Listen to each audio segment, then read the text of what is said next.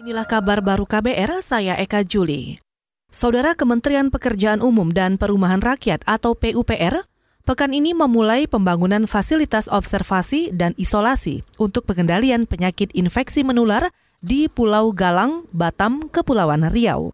Lokasi itu bekas kamp pengungsi Vietnam ketika terjadi konflik di negara tersebut puluhan tahun silam. Juru bicara Kementerian PUPR Endra S. Atmiwijaya mengatakan virus corona baru menjadi latar utama fasilitas tersebut dibuat.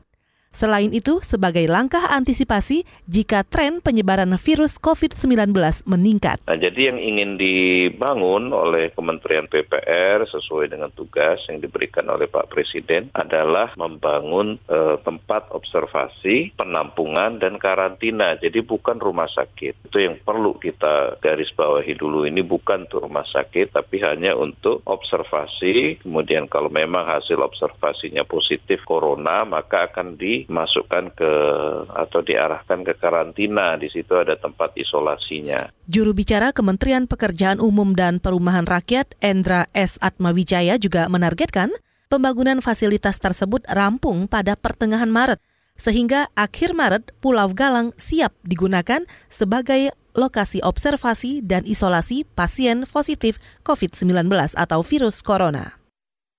Kita ke Jakarta, saudara. Pengadilan Negeri Jakarta Pusat hari ini akan memutuskan kasus gugatan class action banjir di Jakarta. Laporan selengkapnya disampaikan jurnalis KBR Lea Citra. Saudara, hari ini diagendakan sidang putusan diterima atau tidaknya gugatan class action banjir Jakarta terhadap pemerintah Provinsi DKI Jakarta di Pengadilan Negeri Jakarta Pusat.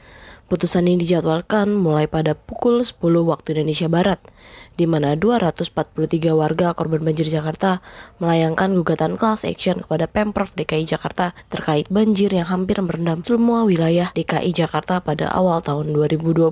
Warga menilai Gubernur DKI Jakarta Anies Baswedan lalai menjalankan tugas penanganan banjir sebab tidak ada informasi dini terkait banjir kepada masyarakat khususnya di bantaran Kali Ciliwung. Selain itu, gugatan diajukan lantaran Pemprov DKI dinilai tak merespon cepat korban yang terdampak akibat banjir itu. Misalnya ada sejumlah warga yang tidak terevakuasi, kurangnya logistik dan perlengkapan medis.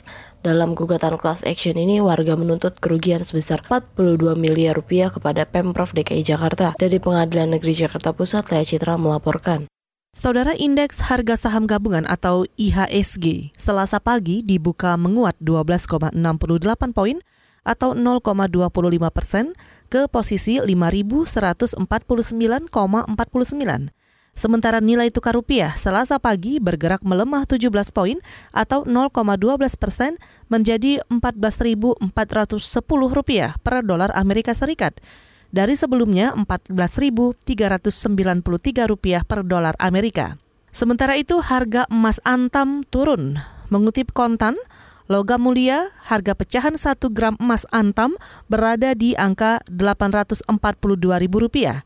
Harga emas antam ini turun Rp9.000 per gram dan dari harga kemarin, yakni Rp851.000. Sementara harga pembelian kembali juga turun menjadi Rp767.000. Saudara demikian kabar baru, saya Eka Juli.